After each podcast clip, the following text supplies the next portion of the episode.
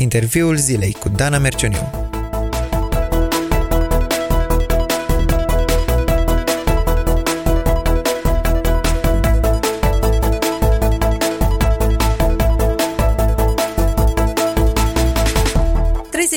octombrie este o zi cu multe semnificații. În țările de tradiție protestantă se sărbătorește ziua reformei. Bisericile și școlile din aceste țări marchează evenimentul prin carnavale, în care copii și tinerii se îmbracă în costume de cardinal sau călugări, nobili sau târgoveți, principi sau soldați din jurul anului 1500, uh, prin scenete despre viața lui Luther, prin jocuri și concursuri de toate felurile și, nu în ultimul rând, prin concerte cu muzică din vremea reformei. În România ne aflăm într-un context cu tradiție ortodoxă, Iată, de curând s-a sărbătorit Sfântul Dumitru, iar în această seară mulți tineri se pregătesc să sărbătorească Halloween-ul.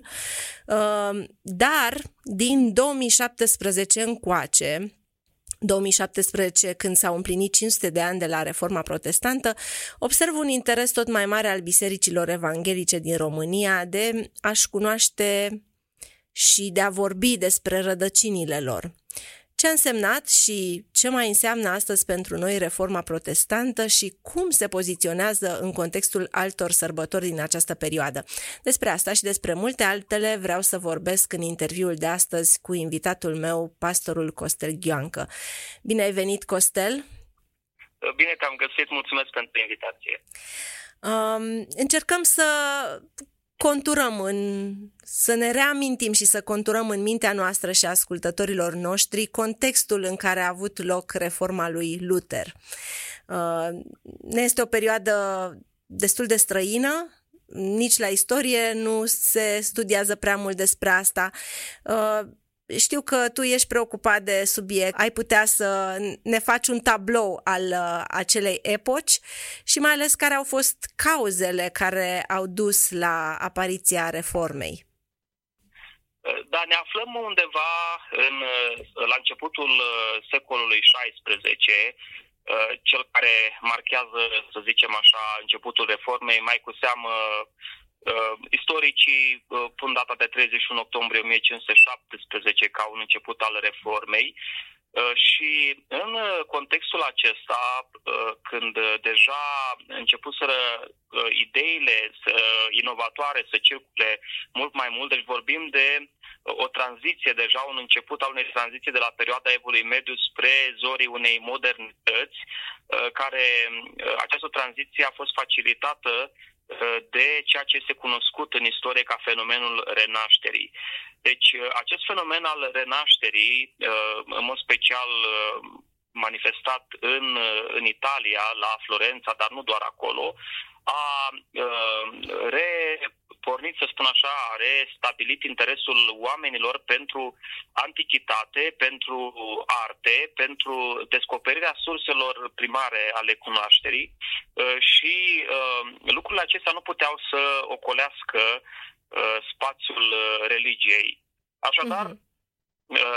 pe baza acestui curent al renașterii, dar și pe baza unor nemulțumiri populare tot mai Uh, clare și tot mai multe, uh, un uh, călugăr pe nume Martin Luther reacționează față de așa numitele indulgențe papale, un fel de taxe care trebuiau plătite de către popor către instituția papală, astfel încât să fie iertate sufletele uh, celor dragi uh, care se spune că s-ar fi aflat într-un loc de chin uh, numit purgatoriu. Deci în contextul acesta uh, a avut loc o, o întoarcere la scriptură, la uh, cuvântul lui Dumnezeu și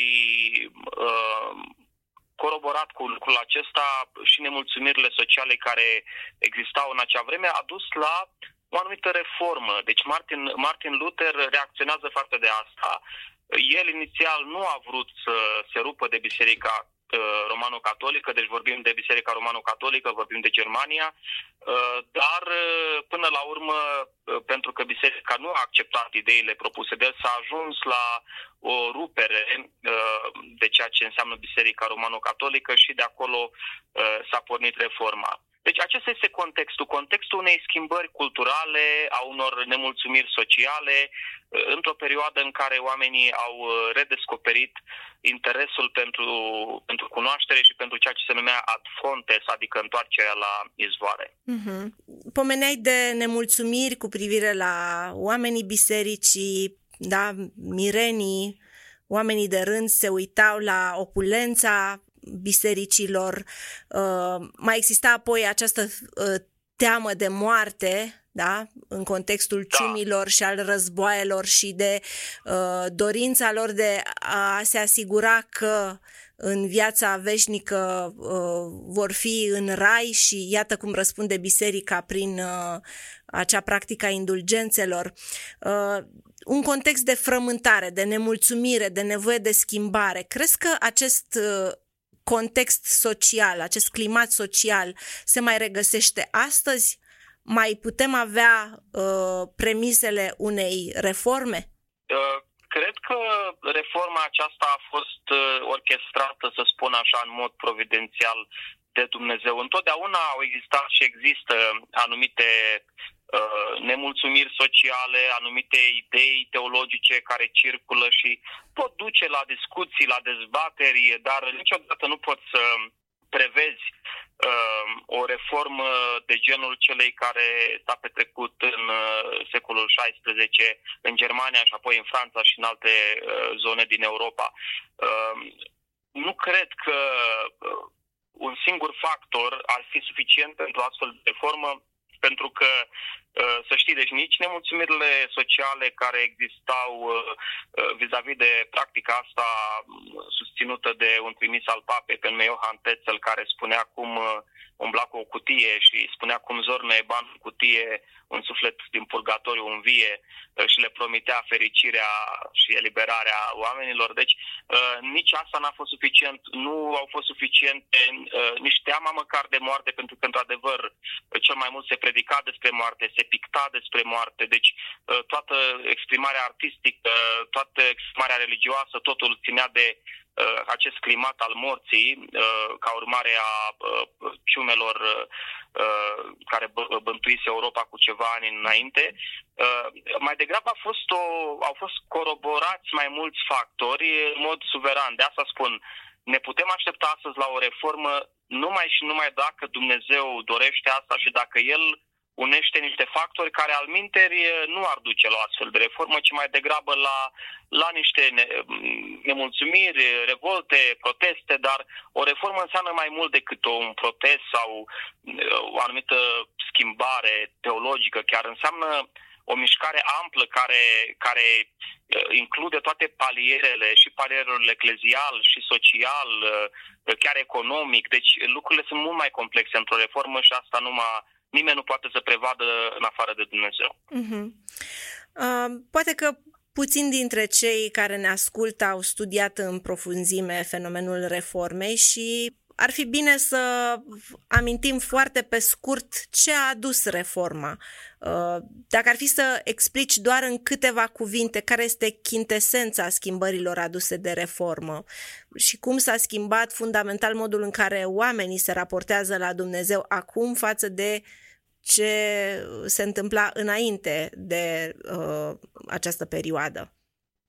Așa cum spuneam, reforma a afectat mai toate sferele societății. Evident, ea a început și a afectat în primul rând sfera religioasă, de aceea probabil că inclusiv printre cei care ne ascultă mulți știu că reforma protestantă poate fi definită sau înțeleasă prin prisma unor cinci sola, prima fiind sola scriptura, adică numai scriptura, în sensul că reformatorii spuneau că trebuie să ne bazăm credința și practica religioasă exclusiv pe învățăturile Scripturii și nu pe practicile sau tradițiile uh, omenești, tradițiile Bisericii Romano-Catolice, apoi sola grația, adică numai harul, uh, prin aceasta însemnând că mântuirea are la bază exclusiv uh, intervenția lui Dumnezeu plină de îndurare și harul lui Dumnezeu nemeritat și nu are la bază uh, faptele noastre sau eforturile noastre, tocmai de aceea Uh, pe lângă sola grație era și sola fide din nou care pune accent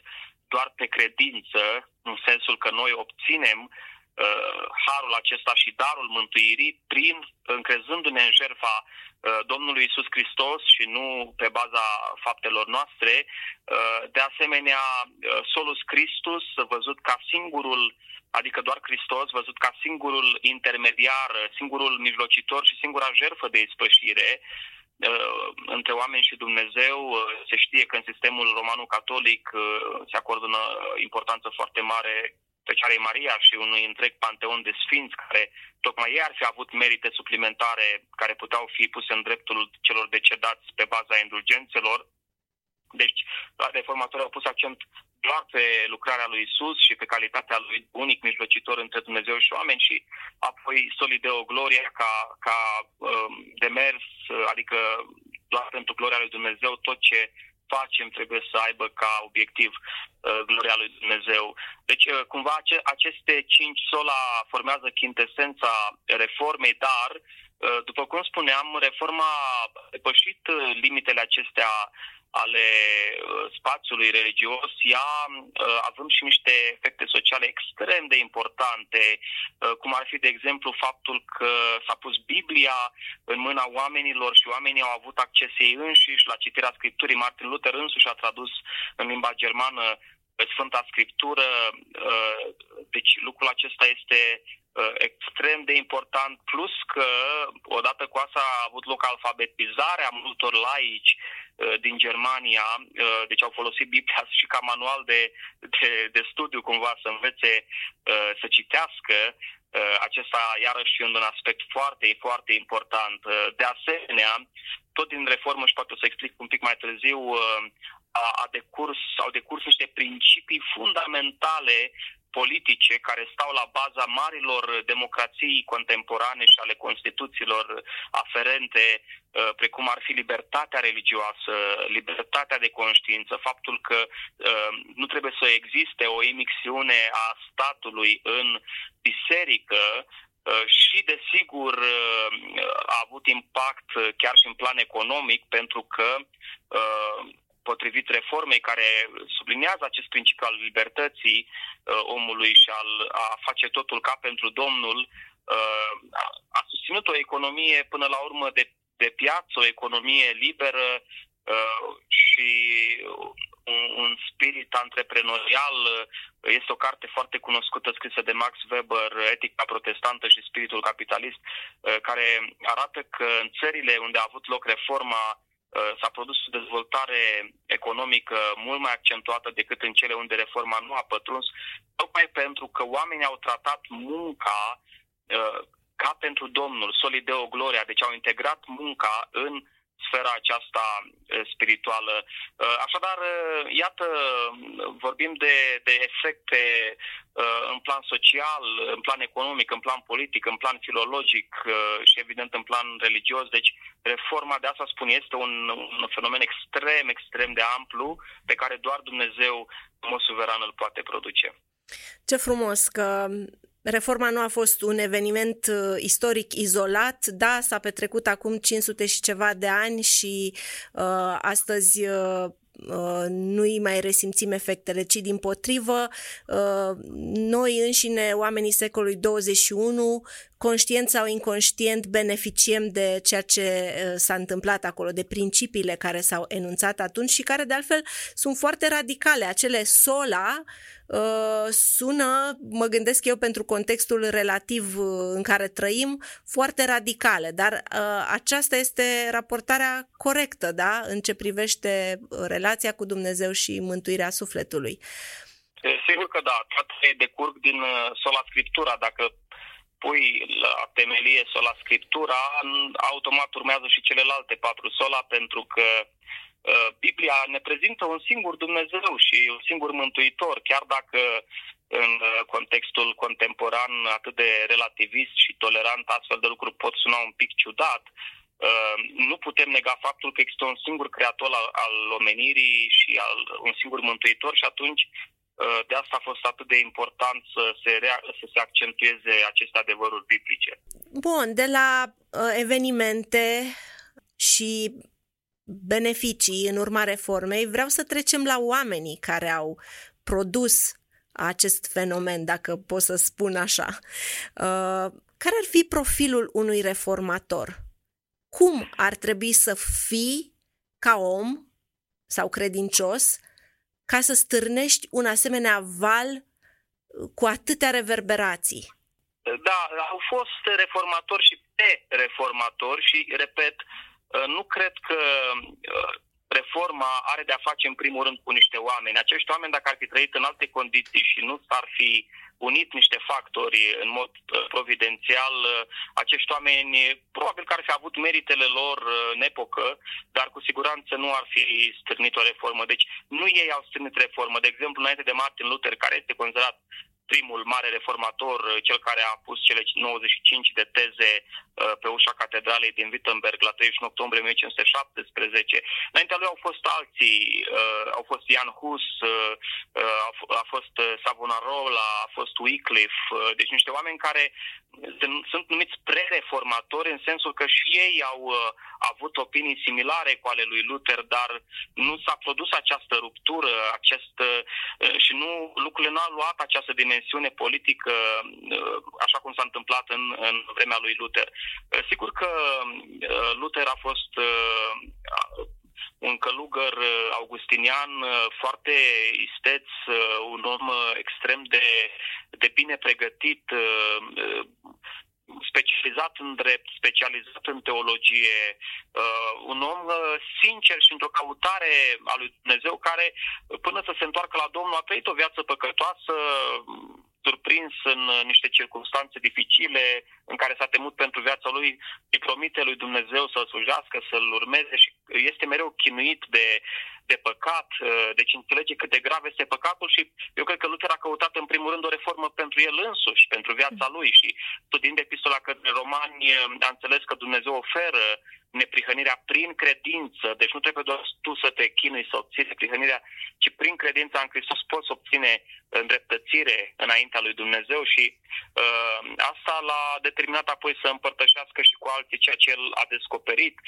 Uh, sigur că pe lângă el îl avem pe uh, Jean Calvin, uh, uh un alt uh, reformator extraordinar, sau pe Zwingli, Ehm, de asemenea, și ei diferă ca oameni, ca personalități, ca educație.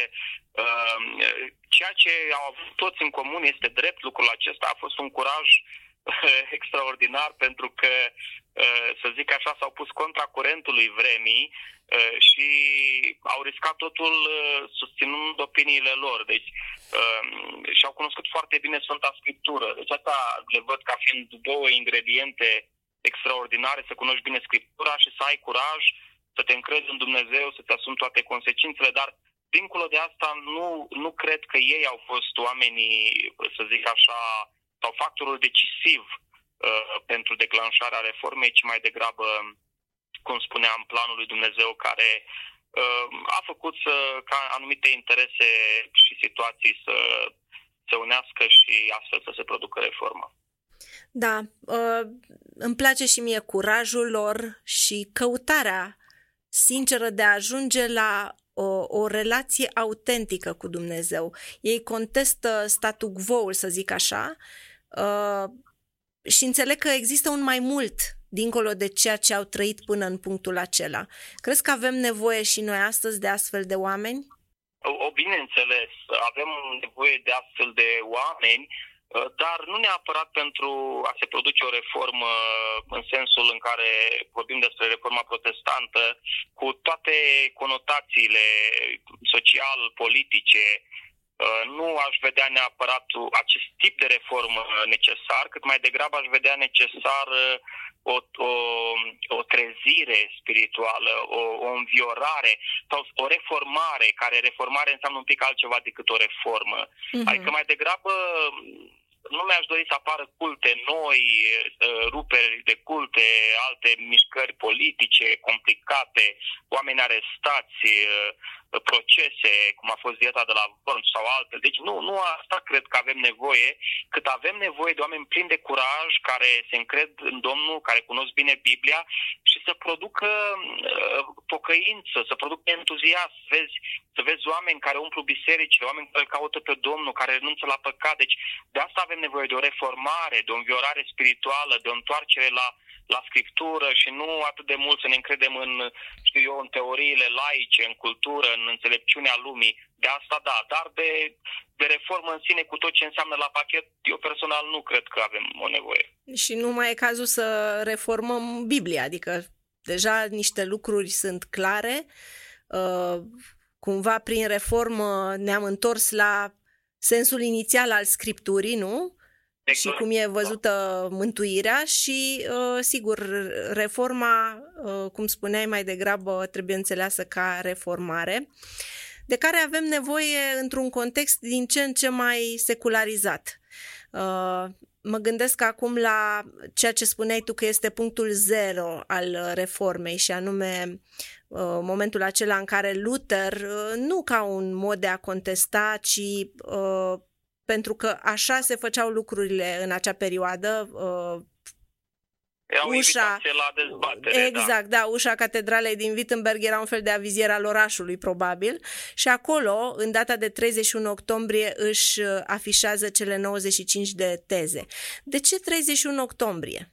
Este o zi întâmplătoare sau a fost aleasă cu bună știință?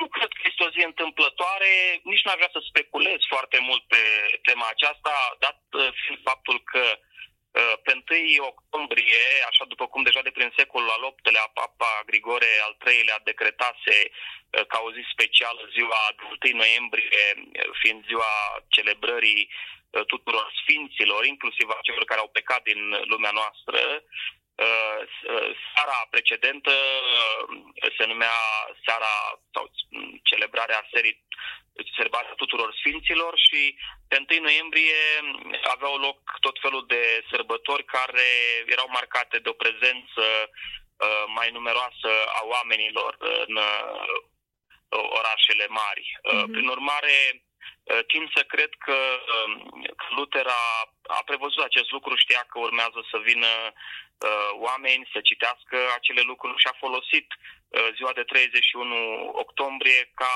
uh, să-și mărească, să zic așa, audiența și mm, tot mai mult să afle despre cele 95 de teze pe care el le-a uh, prezentat și le-a pus pe ușa catedralei din Wittenberg. Deci, cred că acesta poate fi un motiv. Dacă au fost și altele sau nu, personal nu, nu aș specula prea mult, dar uh, dacă a făcut așa și din cauza asta a procedat astfel, cred că a fost înțelept și cu siguranță uh, mai mulți le-au citit decât dacă ar fi pus-o într-o altă zi decât pe 31 octombrie. Am înțeles. Deci mai degrabă rațiuni practice, să zicem uh, l-au determinat da, pe așa, Luther așa să aleagă ziua da. asta. Uh-huh.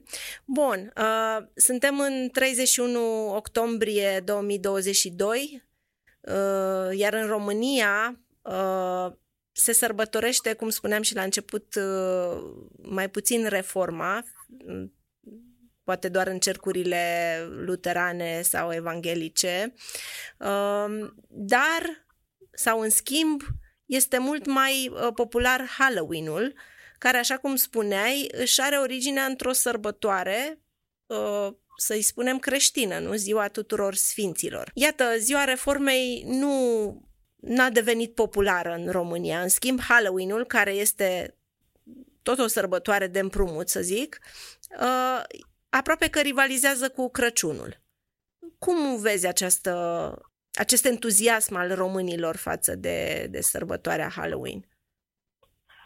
Nu, nu văd deloc bine uh, lucrul acesta pentru că nu este, deci Halloween nu este o sărbătoare creștină în sine. De fapt, ce se întâmplă este că la origine sărbătoarea este păgână, este o sărbătoare uh, din spațiul uh, antic, celtic, uh, când se sărbătorea începerea unui nou an, uh, adică încheierea sezonului estival și începerea unui nou an marcat de, de iarnă, Uh, considerat tunecată și rea uh, și în contextul acesta uh, se făceau niște focuri din acelea și practic oamenii dansau în jurul focului, iar druizii adică preoții celți veneau cu tot felul de incantații.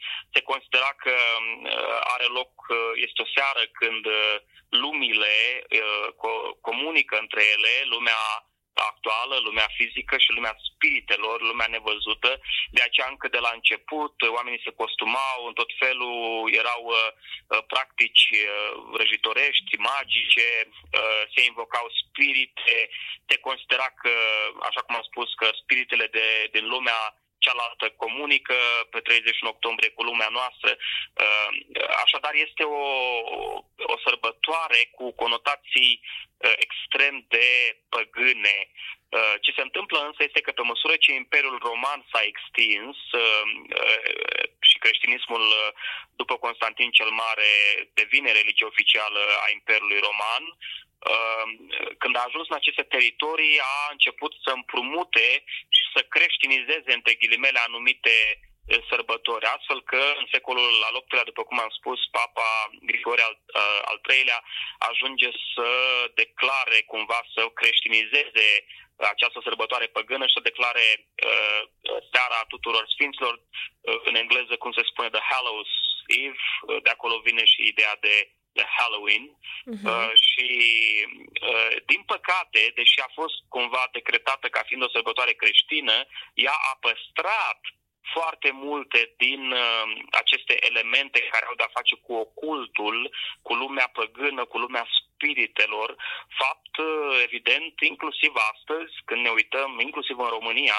deși este o sărbătoare de import în special din Statele Unite, uh, când vedem inclusiv în școli, de la grădiniță chiar, aș putea spune, cum copiii lași și mici sunt îmbrăcați în fantome, în uh, costumații ale morții, cu coasa în mână, cu deci tot felul de vampiri și uh, elemente de genul acesta, care în definitiv ce înseamnă nu înseamnă altceva decât o celebrare a răului, a întunericului, uh, ori noi ca și creștini suntem îndemnați atât în Vechiul cât și în Noul Testament să-L celebrăm doar pe El și sărbătorile asociate cu Dumnezeu Dumnezeu, să celebrăm învierea Domnului, să celebrăm binele, frumosul, revenirea Domnului, întruparea Domnului, dar nici de cum uh, nu trebuie să celebrăm ocultul și pe cel rău.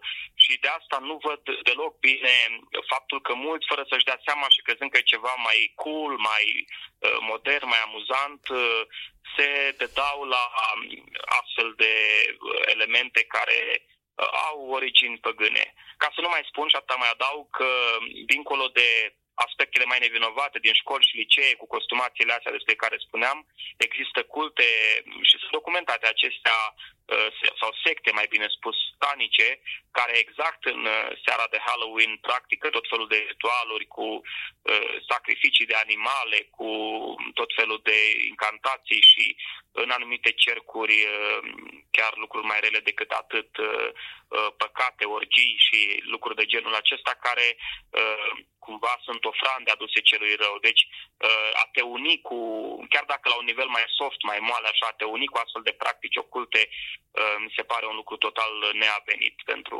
niște creștini creștinii, tinerii creștini sunt integrați în anumite uh, medii laice, la școală, la facultate și uh, lucrurile se iau în râs, în amuzament și uh, probabil dacă uh, fac un pas înapoi, vor fi, uh, să zicem, ridiculizați de ceilalți. Care crezi că ar trebui să fie poziția unui tânăr creștin când este chemat, să zicem, la o petrecere de Halloween, la locul de muncă sau la liceu, la facultate?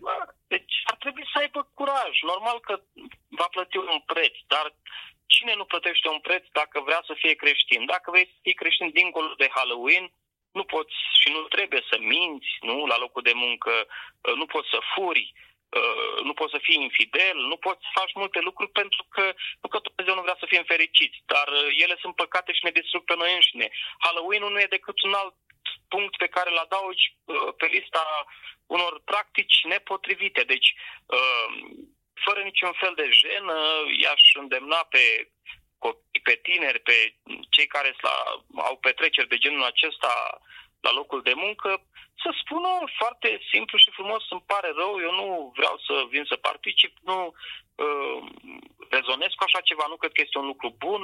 Și pe măsură dacă discuția poate continua și uh, interlocutorul este deschis, chiar poate să-i spună Evanghelia, poate să îi explice originile Halloween-ului, de ce nu este de acord, iar dacă nu se dorește o astfel de discuție, e suficient să spui simplu, îmi pare rău, eu nu voi veni. Deci până la urmă totuși e libertate. Uh, chiar dacă ești ridiculizat sau știu eu, plătești un preț pentru că ai niște convingeri. Asta totdeauna, de când este lumea asta, cine are convingeri trebuie să plătească un preț. Nu, nu se poate altfel. Așa este și Dumnezeu ne cheamă să sărbătorim uh, lumina și nu întunericul. Mulțumesc mult, Costel, pentru toate informațiile și explicațiile pe care ni le-ai dat. Um, dacă tot ne plac sărbătorile, iată că noi uh, creștinii evanghelici avem o alternativă frumoasă să sărbătorim pe 31 octombrie ziua reformei.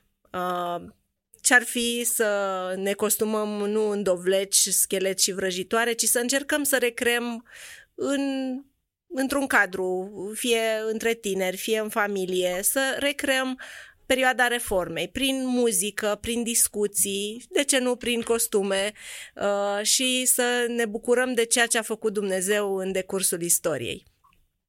Total de acord, cred că este o idee foarte bună și fie că facem așa, fie că nu uh, recreăm lucrurile acestea, oricum ar fi important este să nu facem lucrurile rele. Or, uh, deși sunt părerile împărțite, uneori chiar și între anumiți creștini trebuie să recunosc asta, uh, eu am uh, curaj să-mi exprim deschis punctul de vedere și uh, pot să spun că Halloween-ul nu este o, o sărbătoare potrivită pentru creștini și atunci fie varianta pe care ai propus-o tu, fie dacă cineva nu vrea să sărbătorească nimic, dar cel puțin să, să nu mergem în direcția aceasta a întunericului. Mulțumesc foarte mult, Costel. Și eu mulțumesc mult pentru invitație. Ați ascultat interviul zilei.